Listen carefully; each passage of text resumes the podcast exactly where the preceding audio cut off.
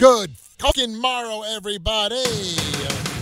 This is The Darker Side of Midnight. I am Matt Blaze, producer and board op of The Other Side of Midnight with Frank Morano. Joining me, as always, he is the associate producer of The Other Side of Midnight, telephone talent coordinator, overnight sports anchor, the runway model. Kenneth is here. Woo! It is 5:20 a.m., April 4th, and we have just finished doing The Other Side of Midnight with Frank Morano, and now we are here on The Darker Side. So if you listen to this podcast, you want to listen to the podcast for The Other Side of Midnight with Frank Morano for the same date of April 4th. Did I say October 4th? Why do I feel like I just said October 4th? No, I don't think you did. I said April? I don't know. In my head just now, I had October. Either way, they know it's April. It's fucking April. Early. It's early. Well, it's late for us. It's early for everybody else. Yeah, early for everyone else. But, well, they're going to listen to this whenever they want, so it's really not. True. That's true. So, Ken is here. Alex is not. Where Alex is, I don't know. Don't care. Fuck him. He's not here. That's all we know. Let's get into it. And this is where we talk about stuff that Frank Morano talked about early this morning on The Other Side of Midnight, some of the topics. We give our take and our spin and our opinions, and you can compare both. That's why you got to listen and subscribe to both podcasts. Now, Frank, when he brought this up, my first thought was like, oh, my God, can it get any lamer? When he said that he went down the rabbit hole of presidential conversations. And I'm like, can you think of anything that can't be... What's more boring than presidential conversations? I'm thinking, I don't know, watching paint dry maybe. Like, what could be more boring than that? Yeah. Well, then Frank played this conversation LBJ had when he was getting his pants hemmed, or that he was ordering these pants. Yeah. And I gotta say, I was like, you know what? This is actually hilarious. It was very entertaining. I couldn't believe it. I was like, this is actually pretty funny. And now I am actually interested in hearing presidential conversations. Yeah. To my surprise. I could see Reagan having some funny ones. Oh, yeah. For sure. But I was wondering, like, are there any conversations that were private? People didn't know they were being recorded? Are any of those part of these conversations? Which would then obviously be illegal if didn't know. Well, now that they're out. But I was thinking, like, that would be interesting to me. Like, that would. I want to hear, because I remember...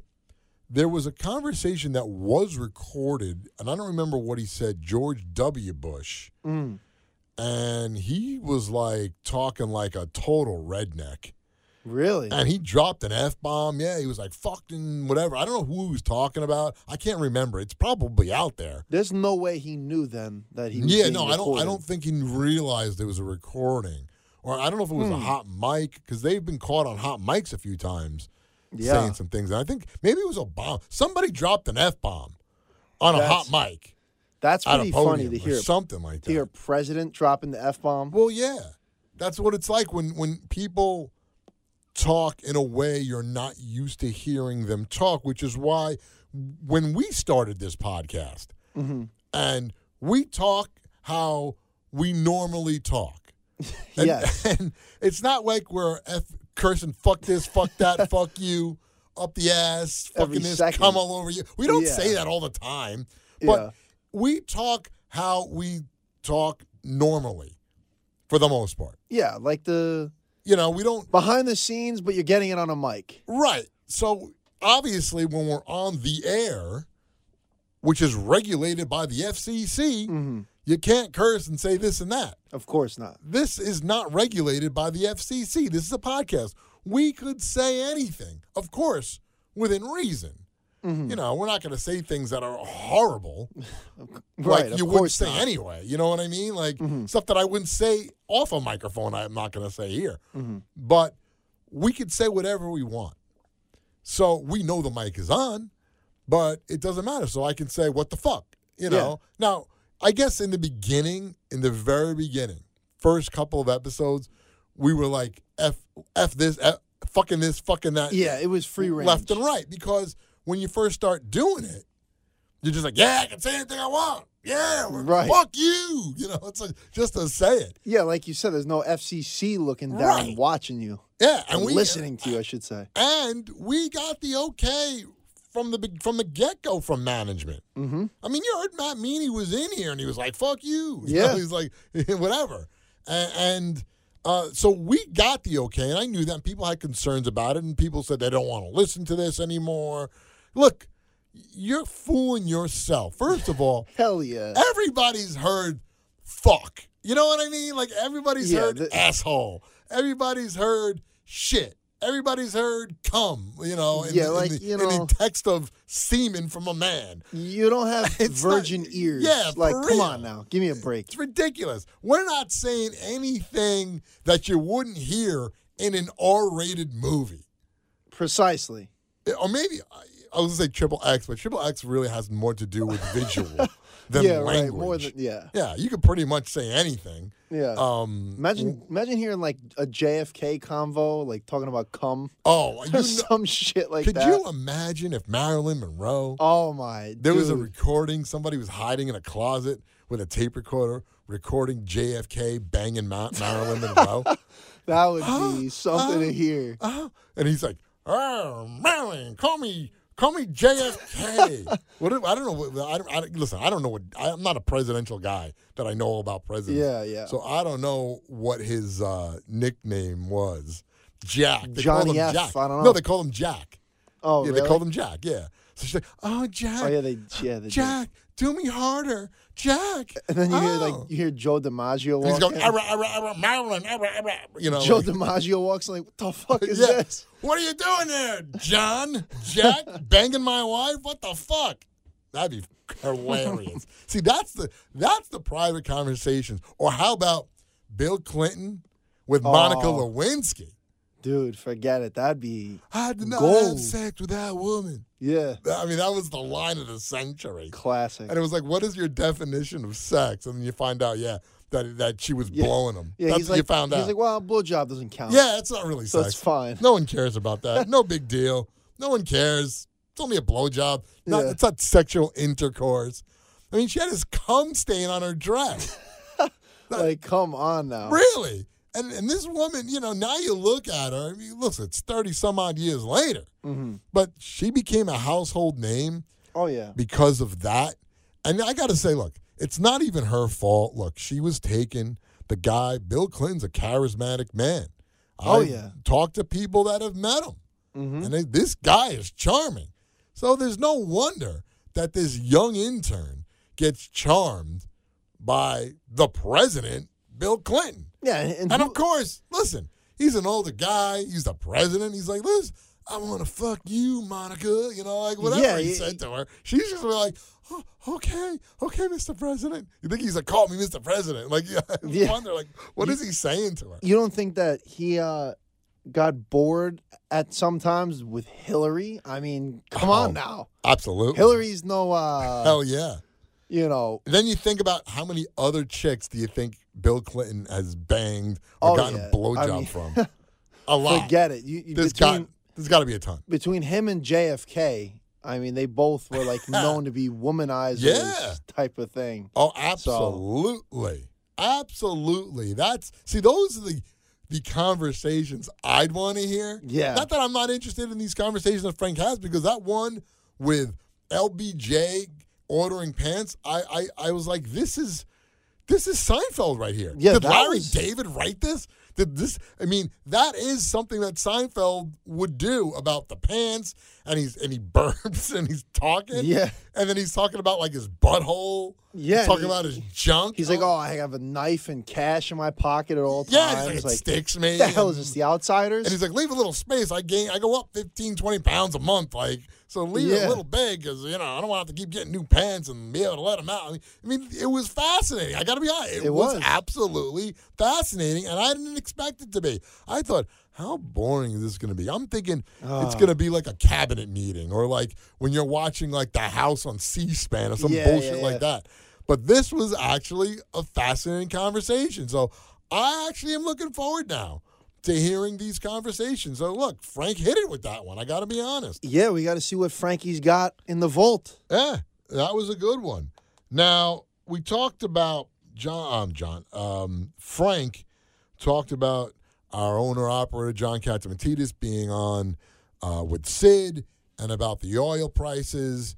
And John had said he thought things were going to go down, gas would go down. Mm-hmm. Well, now Saudi Arabia has stopped production. 1.8 million barrels?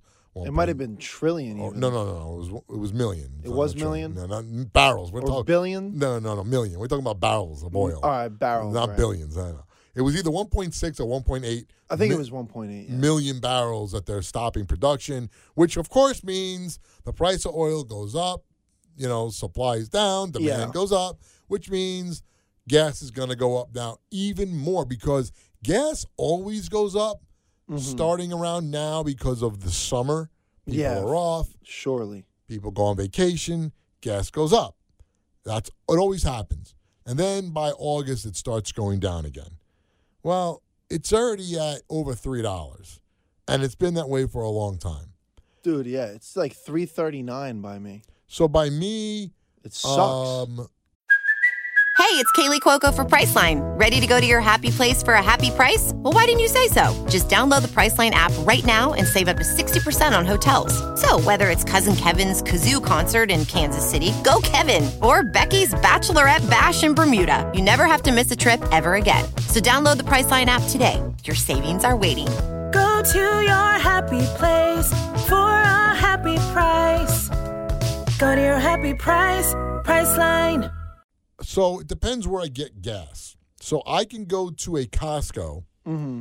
and for whatever the reason is, anybody is in New Jersey in the area, the Costco in Hazlet, New Jersey, has the cheapest gas. Really? So if you're anywhere, anyone that's listening to this that's in the Jersey area, not far from Hazlet, go on. I guess it's route, is it 35 over there, I think? 36? One of those routes. Now, I got to look it up. Now, do you have to have a membership for that? Yes, you do. Now, that they did that when gas went up. Because I have that too, but BJ's has that. Right. Same sort of wholesale club. Yeah, it used to be anybody can go to Costco. Really? It was like that up until when the gas prices soared with Ukraine, with the war. Yep. So that was, a year ago? Yeah. That's when they stopped. They said you got to have a membership. Because there was a whole thing about that Costco can't do that. So they said, all right, in New Jersey, at least, I don't know about New York and the law, but in New Jersey, anybody, whether you had a Costco membership or not, could go to Costco gas. See. Since Ukraine war, now you have to have a membership. Right. So when you pull up, you got to give them the membership card, mm-hmm. and they scan it, and then they'll scan your method of payment, which has to be Visa. That's what BJ's has, too. Like, you have to scan the card. But it's always been that you have to have a membership. You can't just stroll up.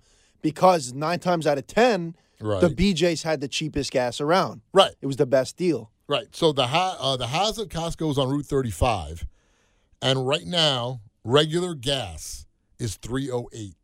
That's not... $3.08. Not too shabby. Now, that's at the Hazlet Costco. Now, if you're in New Jersey... Mm-hmm. And you go to Wawa, okay, and get gas at Wawa, but you use the app.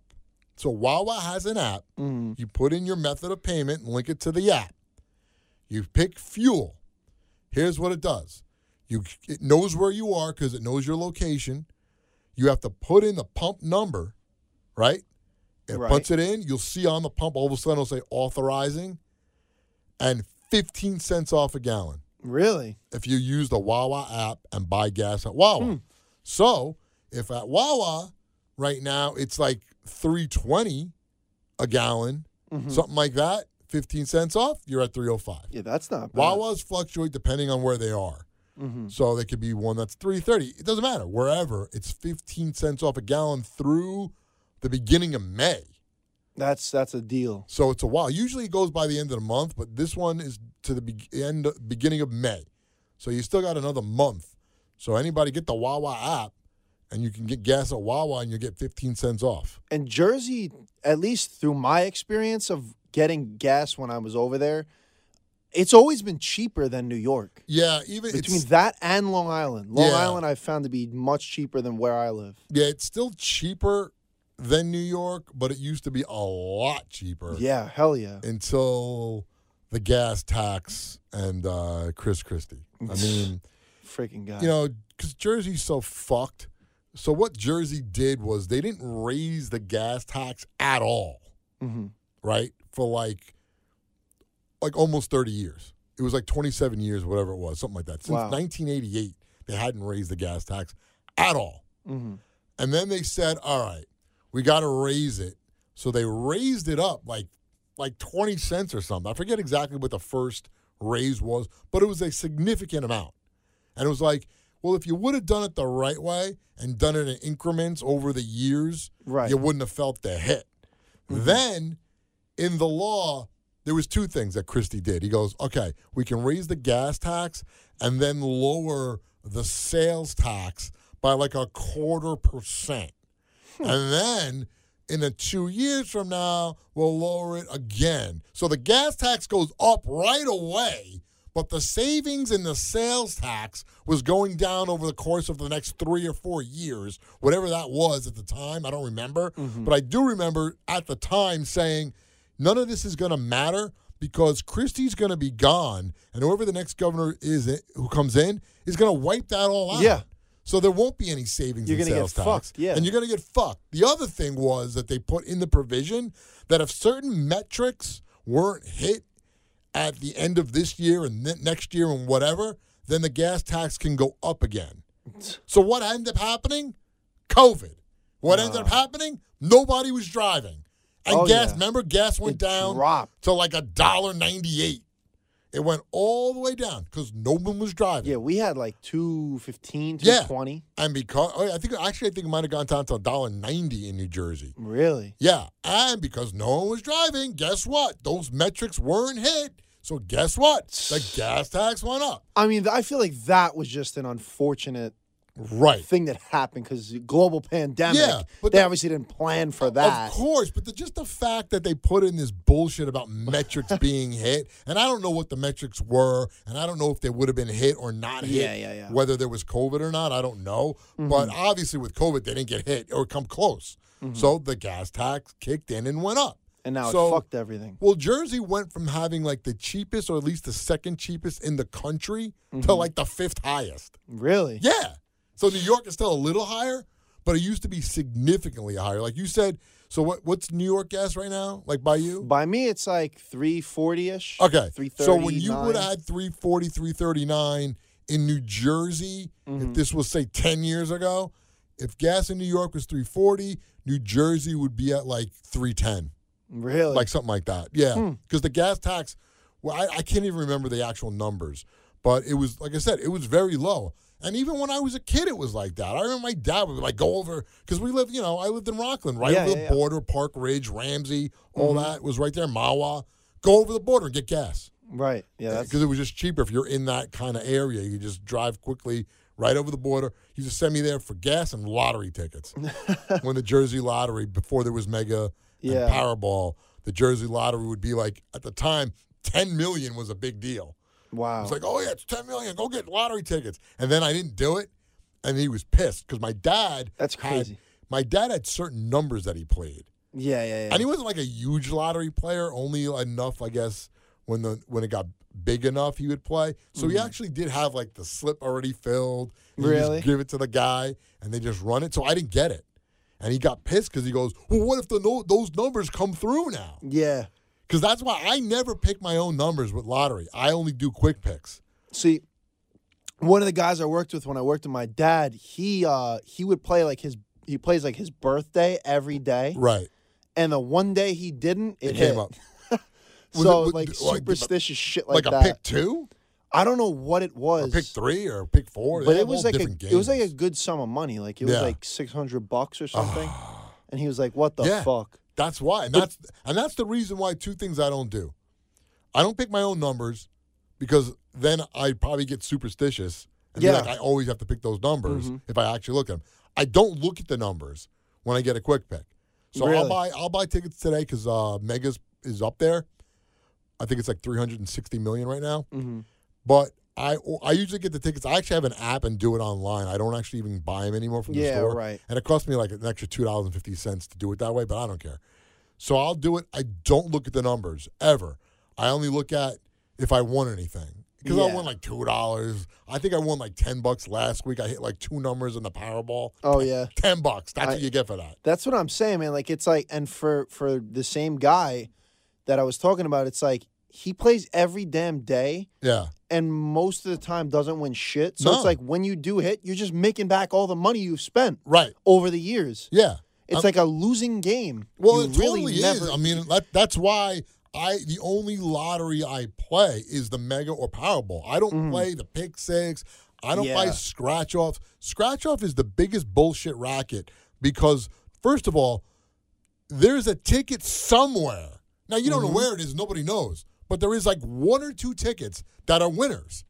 And if you go on the website, so if you go, I don't know about New York. I only know the New Jersey. But I know if you go on the New Jersey Lottery website and you go to the scratch-off section and it shows all of the available scratch-off tickets that you can buy, right? Right. If you click on it, it'll tell you how many winners of the jackpot are out there. And, well, first it tells you how many there are. Right. And then it tells you how many are left. So first, out of, millions and millions of tickets, there's three that are actually jackpots or two that are like, win $2,000 a week for life. Yeah, so there's two out there. Yeah. But the thing is, you can look it up on the website and be like, oh, those two tickets have already been cashed in. Like, they've already been scratched. Really? It shows you on the website how many tickets are out there and left. So you might be buying win for life, $2,000 a week for life. Yeah. And it's already gone. It's done. It's already done. Yeah, you could win other prizes. And it also lists all the prizes and how many tickets of that prize are out there still. Right, but it's like, fuck that. It's like the same thing as the Mega or the Powerball, essentially. Like, no, because, with your odds of hitting that. Yeah, but it's different like because tickets out of like millions of tickets. No, it's totally different because tickets are pre-printed. They're either when you buy a scratch off, you either won or you didn't.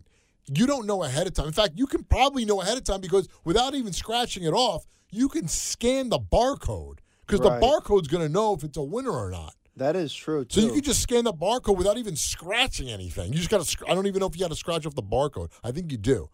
So you could do that, but so you could use an app for that, or I have it on my phone. It's a New Jersey Lottery app. You just scan the barcode, and if I don't know who won Powerball, like when I would have the actual ticket, I just scan the code, and it tells you not a winner, or you won $2 or whatever. So you do the same thing with scratch offs. So you could tell if you won without even scratching anything off. You may have to scratch off the barcode, which I think you do. But other than that, again, the tickets are out there, so you could find it. You'd be like, I'm going to buy the $2,000 a week for life. But then you look at the website and you go, those tickets, there was only two, and they've already been cashed in. So I can't win $2,000 a week for life. It's a fucking waste. So you have to, and that's why I don't buy scratch-offs. Because to me, in my head, I go, that ticket's either at this store or it's not. Right. With Powerball and Mega or any of the lottery drawings where they draw numbers from the balls, you don't know what that's going to be. That is true. You never know what it's going to be. That's why I get quick picks because I've said, look, the balls are drawn at random. The quick pick is picked at random. It's the same thing. So that's why. The printed, right. I get what you're saying. That's why I just get quick picks. Right. Because if I have my own numbers, it's either going to be those numbers or it's not. Simple as that. And now, people play birthdays, they play whatever, their kids' birthdays, they have a whole system. And if that's your thing, good for you. But now you have to play those numbers every single lottery because every time. You don't and those number hits, you're going to feel horrible. Oh, that would be. So that's why I always play. That's like the lowest of low. Yeah, that's why I always play quick picks and I don't look at the numbers. Yeah, I wouldn't look at the numbers either. I've only played a handful of times when the shit's at like almost a billion. Yeah. When it gets that crazy. Or like you go like with your work friends, you all throw in 20. Yeah, I've done like that. Like a pool sort of thing. It's got to be huge for that you know, at this point. But the only other thing that I would pick numbers and know the numbers was when you go to the bar and they have the quick draw. Oh, yeah. And you know that the balls go. You see they fly into the number. Yeah. I used to play. Me and my friend, we used to play that. Mm-hmm. And then I would pick, like, my birthday or whatever, two numbers. And I won, not a lot, because people think it's easy. And they go, oh, if you get 10 out of 10, it's $100,000. You know how hard that is? Yeah. Because they pick, like, 20 numbers. So, like, you think, oh, I got to pick 10 out of 10 or whatever, 5. But if you pick that on the card, you have to tell the card what you're doing. If you're picking 2, 3, 4, 5, 6, 7, 8, 9, 10. Mm-hmm. And if you pick 10 numbers, you got to hit a certain amount of those 10 numbers to win anything.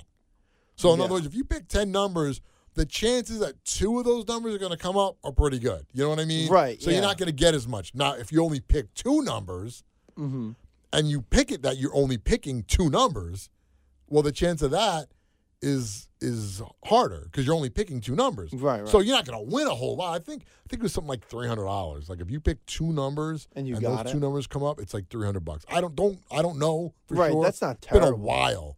But yeah, it was something like that where you can win a couple of $100 if you hit. I think we won I remember winning $50 one time. I did hit on the Mega. I hit 4 numbers once. Really? Yeah, and 4 numbers at the time. It was before they changed it and added more numbers. Mm-hmm. At the time, 4 numbers got you $150. Now I think 4 numbers get you $500 because I think it's harder now because they added more numbers. I hit 4 numbers in the Mega twice, and I hit 4 numbers in the Florida lottery like years ago. Really? And it was the same thing. It was like $100 I won. I would never have that luck. Somewhere in that range. That's why I never gamble. I'm like, fuck it, I'm not going to. But let me tell you how 4 numbers is so bad. Hey, you feel like shit, even 4 numbers, because you're looking at it like this. You're like, all right, 4 numbers. If I would have just hit one more number and hit 5 numbers without the Mega Ball, it's like $50,000. Like something like that. I forget that, man. But then it's like if you hit 4 numbers with the Mega Ball, right? It's like $20,000, like something like that. Dude, I feel like that's the same logic with the fucking scratch offs. Like you get like let's say like one of your numbers comes out, and I don't know whatever the game is. Yeah, and then but that's... you're scratching each number on the top, and you're like, oh shit, it could be the number. Yeah, you have like 22 and 21 comes out. Right, you have like 5 and like 6 comes out. Yeah, but that's what I'm saying. Like stupid shit like that, I fucking hate that. Right, because that's what they do on purpose, and like I said, that's pre-printed. Mentally fucks with you. The Mega, it is what it is. I mean, you could play that what if game, but that's just the numbers that I got. The card, it's already printed that way. Yeah, and I've done the scratch-offs where you're like, all I need is, look, if I get a 22, I get $20. And then scratching the shit off, and it's like, oh, no, that's not it. No, 21. And you know they fuck with you. Yeah, that's true. You know they do that shit on purpose. But you don't think they rigged the balls somehow? No. I mean, I don't know how they would. No. You think that's clean? That stuff is monitored. See, another thing that pisses me the fuck off is when the billion comes around, and then, like, weeks and weeks go by, no one's hit. Some motherfucker like Wyoming hit it. Yeah. Some small town in Wyoming. Like, nobody hits it for months for it to get that big, and then like 2 people get it, or like some small town somewhere. That's the worst. Some convenience store somewhere gets it. Like that's what ends up happening. But yeah, that's why I don't play scratch offs. And again, I think the Mega tonight is like $360 million, somewhere in that range. So if you're into that, go get some Mega tickets and cut us in. Oh yeah.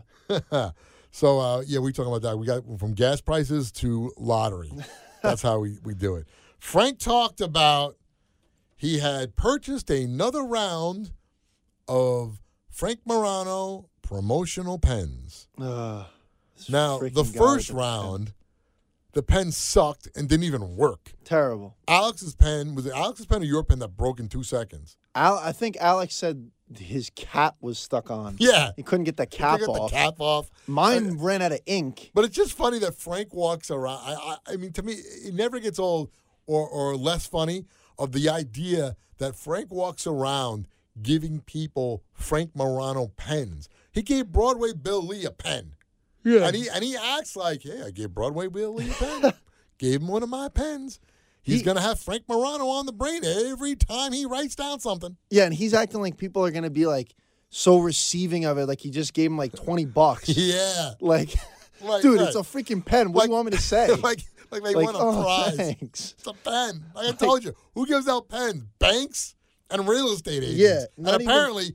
a radio host named Frank Morano also likes to give out pens. Yeah, not even a business card, a freaking pen. It's hysterical. Yeah, Curtis has business cards. I did see that. That are around here. There's a stack in the other room, I believe. Yeah. I did take one. This is why I had it. But, so yeah, Frank and his pens. The other thing, Frank was wearing his WABC gear today, which looked pretty good. Yeah. He's been wearing the black jean jacket, and I believe on his Facebook he did post a picture of himself wearing the black jacket. And now today, what I didn't realize at first that it was a jersey. I thought it was just like a shirt. Yeah. Because he was wearing the jacket over it the whole time, and it's white, and it has the WABC in gold, which is like the logo. And all I kept thinking of was like solid gold. Like something my mom would have worn in 1979, like disco-y. Yeah. But that's the logo, and it looks cool. It is. I gotta be honest. I was like, that's kind of a cool shirt. Yeah, he's got some nice swag. So if you want to order any WABC merchandise or Other Side of Midnight merchandise, go to the WABC store. I think it's just WABCstore.com, and put in the code Frank15, and you get 15% off. So. You know, we, like Frank said, we buy it. Yeah. We don't get it. We get a discount. We get a discount, but we still pay for it. And I told you this. I have the poster. Like, I bought the poster of us. So there is a Other Side of Midnight poster that has myself, Ken, Alex, and Frank. It was this mock scary movie poster. Yes. They did a bunch of them. They did one for Sid. There's one for James Golden. There's one that's a WABC one. I got to say, out of all of them, ours is the best one. Oh, easily. By far, I think it's the best one. Easily. And when I showed it to Sid, so Sid's pretty cool. Sid, it's like his reflection in a knife, and behind in darkness is like the shadow of Justin Ellick. It was cool. Just his face, like in this like devil look. Mm-hmm. It's really cool. But then I showed Sid ours. And he was like, "Oh, wow, that's like a real poster, bro." That was his word. Really? And yeah, and I know it looks cool. I know Frank's mom bought it and got it framed. Now I bought it and I go, "I got to get this thing framed." Mm-hmm. I brought it to the framer the week I was off, which is the week of between Christmas and New Year's. Okay. I brought it to the framer. It is now April 4th. It is still at the framer. Did you try to contact them? Well, here's what happened. So the guy told me it'll be about 2 weeks. He goes, you're in a rush with this? I go, nah, take your time. So he goes, all right, about 2 weeks I'll give you a call when it's done. I said, all right, no problem. 2 weeks goes by. 3 weeks go by. I'm thinking, oh, guy didn't call me. I guess he didn't get to it. A month goes by. And now I'm like, well, what's going on with this poster? All right, man, I got to stop into the store, see what's happening.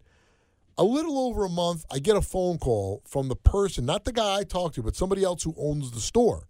And they said, hey, I'm just giving you a call. So sorry it took so long to get to this, but there's only a little bit written down on this piece of paper. Can you give me a call because I got some questions for you?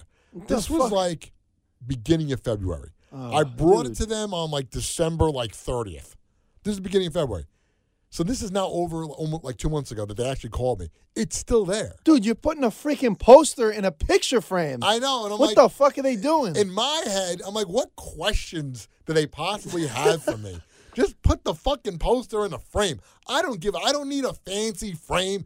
It's a movie poster. Frame it how you'd frame any other fucking movie poster. I don't give a shit. So now every weekend... Because I'm not going to do it during the week because I go home and go to bed. Yeah. And then I get up and I got to come in here. So every Friday, or I go, you know, I got to take a ride over there. And it's not that. It's probably like 20 minutes from my house.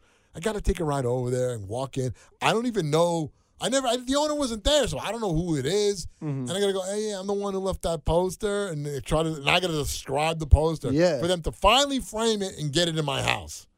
So hopefully I did buy still it. Have the damn thing. Yeah, they have to have it. Otherwise, they're going to have to buy it off the store. Yeah. Yeah. Now, that'd be fucked up. So Frank's mother bought the poster, and she has it hanging in her house, which I love the fact that every time Frank goes to the house he grew up in, he has to look at us. Yeah, we're there. I love that. That to me is awesome. Great. So I got that. I haven't bought any other WABC gear, and I keep saying I got to get something. Like, I got to get something. We need to mark this time. Like, that's a poster I'm always going to have, no matter what I do. Mm-hmm. You know, I'm not saying that I'm leaving the show or anything like that, but I'm saying no matter what I do ever, I always will have that poster. Yeah, it's a good memory. I mean, and it's cool. And, you know, I like to have other show-related stuff that's on the other side of midnight. Even if I buy a mug, not because I want to drink out of it, just because I want a collection. Right. Because it's what I work on. Now, the other thing we have to start in on, we need some Darker Side of Midnight merchandise. Oh, hell yeah. We got to get on that. Write your congressman if you want some Darker Side of Midnight. I feel like the Facebook group, they get some. Yeah, well, people that listen to this, get it. They would get it if we have, I don't know, a shirt or a hat. No, we probably wouldn't get a cut of that. No, I don't care. But it'd still be out there. I don't care about that. I just like to know that, hey, that was mine. Now, I don't know if our names would be on it. Yeah. Because, you know, the name of the show is The Other Side of Midnight with Frank Morano. Right. So that's what anything that has the Other Side of Midnight, it says that. Mm-hmm. I don't know if it's going to say The Darker Side of Midnight with Matt Blaze, Alex Barnard, and Ken Conley. Like, I don't know if it would say all that. So I don't need it to. That's true. As long as it's our show. It says The Darker Side of Midnight and draw, I don't know. We have the logo that, you know, I drew on Frank's face. Yeah. Which is kind of funny. But we could have them draw something else up for The Darker Side, which is fine. I don't care. Just something. It would be kind of cool. Like, this is the show that we do. And that would be have our own little merchandise going on. So we'll have to talk to promotions about that and see what they can do. Frank talked about his mother giving him an $1,800 bottle of champagne. Yep. And that was crazy. He asked me, like, I don't know, $100. I know nothing about champagne. I wouldn't even know how much a cheap bottle of champagne costs compared to an expensive bottle. Well, obviously, $1,800 is expensive in any realm for any liquid, if you ask me. But I wouldn't even know what is cheap champagne, like $10? There's got to be $10 champagne. Yeah, there's got to be cheap shit, but I feel like most of the time when people get champagne, it's like $50, $100, like something like, but not $1,800. No, not that high, but definitely from 1985. Yeah, and that's another thing too. I was like, oh, you know, I said $300 on the air. Right. I thought it was gonna be like nothing over $500. Yeah, it's from the 80s. Yeah. Like, that's a price that I thought would be like something from like 1948 or some shit. $1,800. I couldn't even tell you what makes what's the difference between an $1,800 bottle of champagne to $100 to a $50 bottle to a $500 bottle. I would have no clue. Just like I don't know with vodkas, like what's the difference? I mean, I guess the more expensive, the smoother it goes down, the less you actually taste vodka. Is that the difference? I don't. It's got to be some. I don't know how they make it, because like you could tell, when like if cheap. You have like a fucking like cheap ass bottle of like you can really taste Popov or whatever, right? Where it's like that just rubbing alcohol shit. Basically. You could tell the difference. Like you had like Ciroc or something, right? Because it's got a stronger vodka taste, right? Yeah. That's what it is. And I said, I think the more expensive goes down smoother. Mm-hmm. Now, when I used to go out and do shots here and there, I used to do shots of Absolute Citron. Really? Yeah, which is like the orange flavored. Oh, yeah. Was vodka. It good? Yeah. I mean, that's I could do any shot. That's the thing. Even though I'm not a drinker, and though because I'm not a drinker, I'm sure, look, I probably drink 2 bottles of like Coors Light and feel it at this point, because I don't drink anymore. Like I know I have I actually have in my house that I bought, I think like 2 years ago or more. I think I bought it during COVID.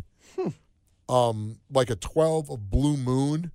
Yeah. And I still have like 5 bottles at least. Really? Yeah. And I mean, that's good, though, that you don't drink like that. Right. So if I drink one of those bottles, I'll feel it. Right, yeah. So I'm at that point. So if I did a shot of Citron, I'm sure I'd feel it. But back then, I used to be able to do that. I wasn't a big drinker ever. I wasn't a big, even like shot drinker. But I drank every combination of alcohol imaginable. Yeah. Because I used to sit there with my friend, and he'd sit there, and across the bar, it was a round bar, on the other side of the bar, his brother and his friend would sit there, and we would send shots back and forth to each other. Really? And we'd see who can make the most disgusting shot. Oh, God. Because his brother's girlfriend was the bartender. So we didn't pay for any of it. Damn. And that's the hookup. We would name the shots after wrestling moves. So like this is a suplex. Yeah. No, this is the sharpshooter. Like we all wrestling moves. Yeah. And we'd tell her, we'd be like, all right, in one shot, we'd be like, absolute, tequila, and wild turkey. That is, and we'd send it to them. Fucking putrid. And then they'd send us back something, and we didn't know what it was. We just drank it. And they didn't know what it was. Nope, right? They didn't know. Just a mystery shot. We drew up a contract on a napkin, and so we did a shot. It was actually a triple shot of basically every kind of alcohol you can think of in this shot. What? Topped off with Tabasco. Oh, God. And we did it. Dude, that you must have had, like, the ultimate agita or heartburn. Well, I was young. Like, that's, like... The only thing that I tasted was the Tabasco. And for the next, like, 45 minutes, that's all I felt in my mouth. It was just burning. Was burning from the Tabasco. I guess that's better than tasting the disgusting mix of alcohols or liquors. We had to send them back a shot, and we basically send them back the same thing they sent to us, but the other bartender was there, and the other bartender was, I got something for you. So they topped it off with the Tabasco. Mm-hmm. The other bartender brings out, like, a grinder with chili pepper in it. Oh, my God. And they put the chili pepper in the shot, and we sent it to him. That is terrible, man. And I watched them do it, and I'll never forget seeing his brother's face go from, like, yeah, yeah, yeah, yeah, like, I'm doing this, oh, yeah, yeah, yeah, to, like, oh, like, making the most, like, huge, like, this is the most disgusting thing I ever ate, drank face. It was pretty funny. And no one threw up? Nope. Really? No one threw up. Were you, like, rocked after? No. Going back and forth after a while? No, I wasn't totally rocked. I mean, it wasn't like we were going back and forth and did, like, 30 shots or anything. It wasn't anything like that. Right, but you still mixed because half the liquors. Time, yeah, but half the time it was like trying to figure out what we wanted to put in the shot. That's you know what fair. I mean? Yeah. So that, and there was also the psychological game of them not knowing what we're putting in the shot. So right. we would sit there and look at the bottles on the bar and be like, all right, why don't we take that one? We take that Johnny Walker. Mm-hmm. And we take the dry gin, and then we take this, and we were like. We'd whisper, and then we'd write it down on a napkin and give it to the bartender. So when she was pouring that shot that they gave to us first of everything topped off with Tabasco, she gave it to us, and she looked at us and went, you guys are crazy if you drink this. That was her words. Oh, God. And we still drank it. Still drank it. That's horrible. I mean, I feel like if anything with tequila, I would be out and be like, I can't. No, I fucking hate tequila. So even though even to this day, I was never a big drinker. Mm-hmm. I am very confident that I have probably had just about every liquor there is. Really? Because we went through every bottle. Like we were like they were sending us everything, and it was all mixed together, like stuff you're not supposed to mix together. Oh yeah, it was disgusting. That's what I'm saying. And it was only like it was a shot or a double. Mm-hmm. It was a lot of doubles of like. Because you can only fit so much in a shot glass. So, it was a double. Also, like, it was like a little bit, like a sample of each one. Right. But it was a double. So it was, because we couldn't do it in one shot. It had to be a double. Yeah, of course. And I know the one with Tabasco was a triple because it was a bigger glass. Dude, I do remember that. That's when the mixing, that would have, like, fucked me up. Yeah, we mixing of different liquors. Oh, no, we did it. We did it, and it was nasty. Well, Frank is... gonna start drinking again. Yeah. He is, I guess, on Friday. That's it. He won't be here. Curtis is going to take over for Frank for Friday's show, and Frank will be getting toasted somewhere. Oh, yeah, he's going to be wrecked. That's what's going to happen. Along with that, yes, talking about drinking, this whole new trend of dry weddings. Hell no. To me, it's just tacky. If you go to a wedding and there's a cash bar, yep, it's tacky. If there's no alcohol, it's just lame. No. If there's no alcohol, I'm fucking leaving. It's just lame. Fuck that, man. That's a no-go. Even as a person that doesn't drink a lot, I'd still never have a party without an open bar if I'm throwing a big wedding or something like that. 100% believe in there needs to be an open bar. And a cash bar, again, very, very tacky. And like I said on the air about that one guy who was like, oh, there's fights at weddings because everyone's drinking. Dude, I DJ'd a ton of weddings, hundreds of weddings. Never did I ever see a fight. Never did I see two drunks getting in a fight at somebody's wedding. Everyone's there for the sole purpose of celebrating the two people getting married, and no one's there to make trouble. Exactly. No shot. I've never seen that either. I've done weddings where they were at fancy places. I've done weddings that was in Butler, New Jersey at a fireman's pavilion. Really? Which is like the outside of the firehouse where the bride was like, I got to get out of this dress. And within 3 minutes was wearing shorts and a T-shirt. That's hilarious. And everybody was playing horseshoes. Oh, God. And it was like a big barbecue. Yeah, it's basically like a backyard barbecue. Yeah, it was a backyard barbecue wedding, which was actually one of the funnest weddings I did because it was so nonchalant and cool. And they're like, yeah, play what you want. Like, they didn't care. That's cool. They loved it. Yeah. So I've done all kinds of weddings, and never did I see two people get in a fight. But I think it's tacky. I think, like a lot of people said, it's selfish. You're there for your guests. Yes, they are there to celebrate you. Yes. But at the same time, you want to put on a good party. And look, people like to drink. If you only have a 401k, you're not getting the most for retirement. Wait, what? Add a Robinhood IRA on top, then they'll boost it by 3%. You can do that? And if you transfer in any retirement account, you get 3% on top of that. Is there a limit to the match? No limit. Robinhood Gold gets you the biggest contribution match of any IRA on the market. Sign up for Robinhood Gold at Robinhood.com/boost by April 30th. Subscription fees apply. Investing involves risk. 3% match requires gold for 1 year from first match. Must keep IRA for 5 years. Match on transfers subject to additional terms and conditions. Robinhood Financial LLC. Member SIPC. Do they want to drink to the point where they're like, inebriated? No. But alcohol is part of the experience of having fun at a party. Easily. And to be like, no, there's no alcohol. And that's like right away, just the fact that you're saying that is putting a damper on the party because you go, why would you have a party with no alcohol? Yeah. Now, if you're inviting a whole bunch of people, obviously that are alcoholics or something like that. That's understandable. Yeah. Something like that. But if you're a normal person and you want to have a party, you have alcohol at the party. Dude, let me tell you, when my dad remarried in like 2016, I was only like 17 at the time. Oh, you were drinking. My dad didn't give a shit. Of course not. He was like, open bar, go ahead. There you go. But then have at it. Because a couple of my friends growing up, my dad was friends with their parents. Right. So they were invited as well.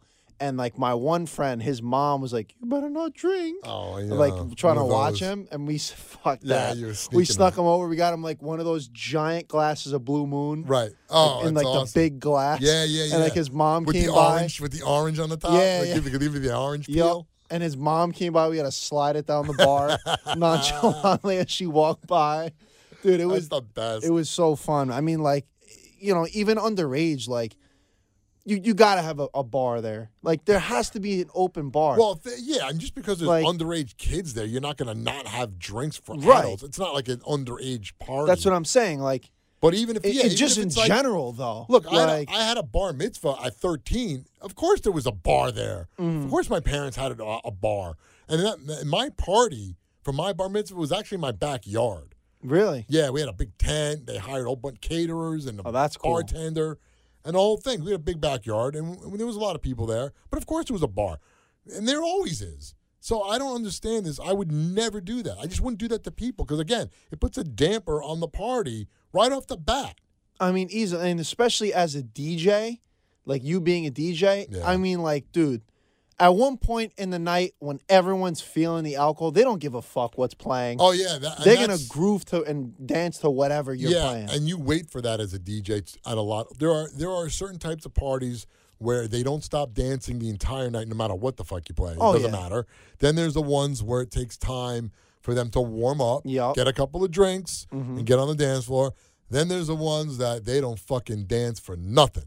You can't do anything. And That's the worst. And the gauge of that, one song. There is one song that gauges if the party, if there's any chance of getting these people on the dance floor.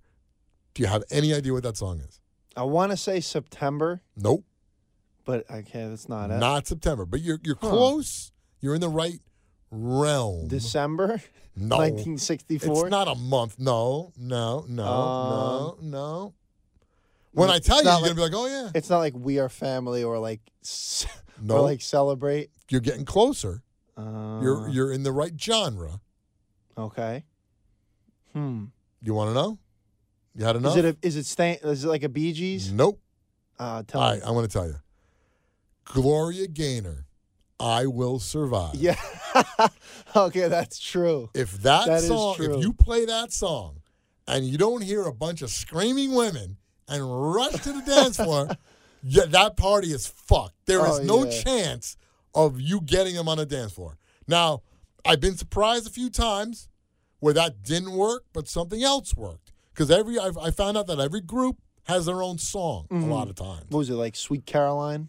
That does it a lot. That's a good one. That's a sing-along. People will join in for that. So that was a song that I would play like at dinner when they were eating. Oh, really? Yeah, because it gets them loose. So in the beginning when I first started, I would play the first CD, Billy Joel's Greatest Hits. The first song is Piano Man. Yep, that's casual. So it was like Piano Man and like Captain Jack, I think.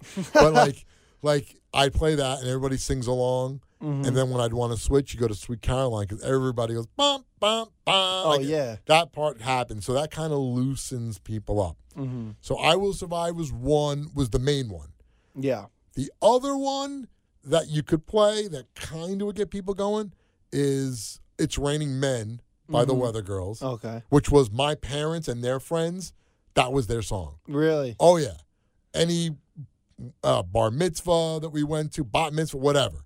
You put that song on, and all my mom and all her friends, they were all screaming on the dance floor. That's like my family with We Are Family. What is it, Sister Sledge? Yep, Sister Sledge. Yeah, anytime that would come on, my whole family would go out on the dance floor. Like, you just have those songs. There's certain songs that every group has, and also a lot of the line dance songs.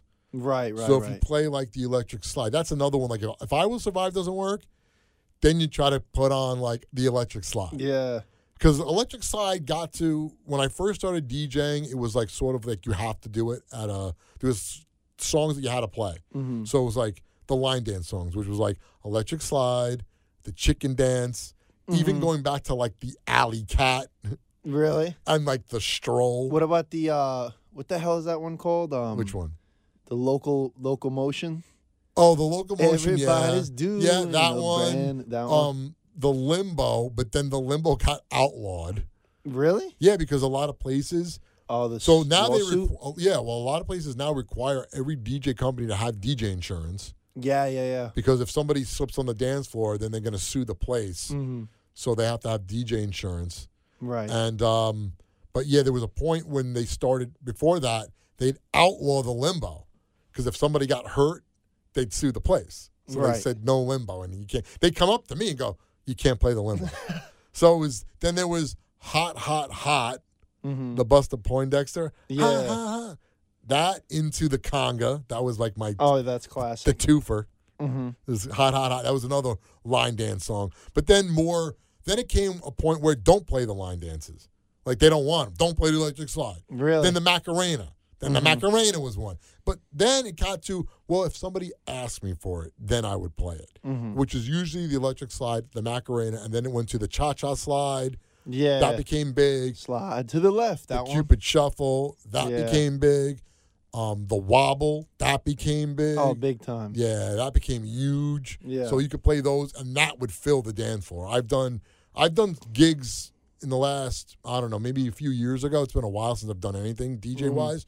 But maybe like 3 or 4 years ago, I remember being somewhere, and I played the Cupid Shuffle, and the whole everybody went running to it was one of those events. It wasn't a party. Yeah. It was for something, but as soon as I played that, they ran up. Oh, yeah. And started doing it, and then I went right into the Wobble, and they went berserk. They bugged out. They fucking went berserk. That's awesome. So that was it. Let's get to the dumbest thing Frank said today. Yes, sir. And this is it. I do have a little, not an exhaustive campaign button collection, but I have a mini button collection. Mini button collection. Amongst the other collections that Frank has, like stamps and whatever other crap he collects, because that's what it is to Rachel. It's crap. Yeah, get your buttons out of here, Frank. Yeah, crap that he needs to get rid of. All right, I think we've said enough. Remember, this is The Darker Side of Midnight. You want to download this podcast, listen to us, and you also want to listen to The Other Side of Midnight with Frank Morano for the same day, April 4th, as the two shows go together. And we end it like we end every podcast. Your influence counts. Have your pets spayed or neutered.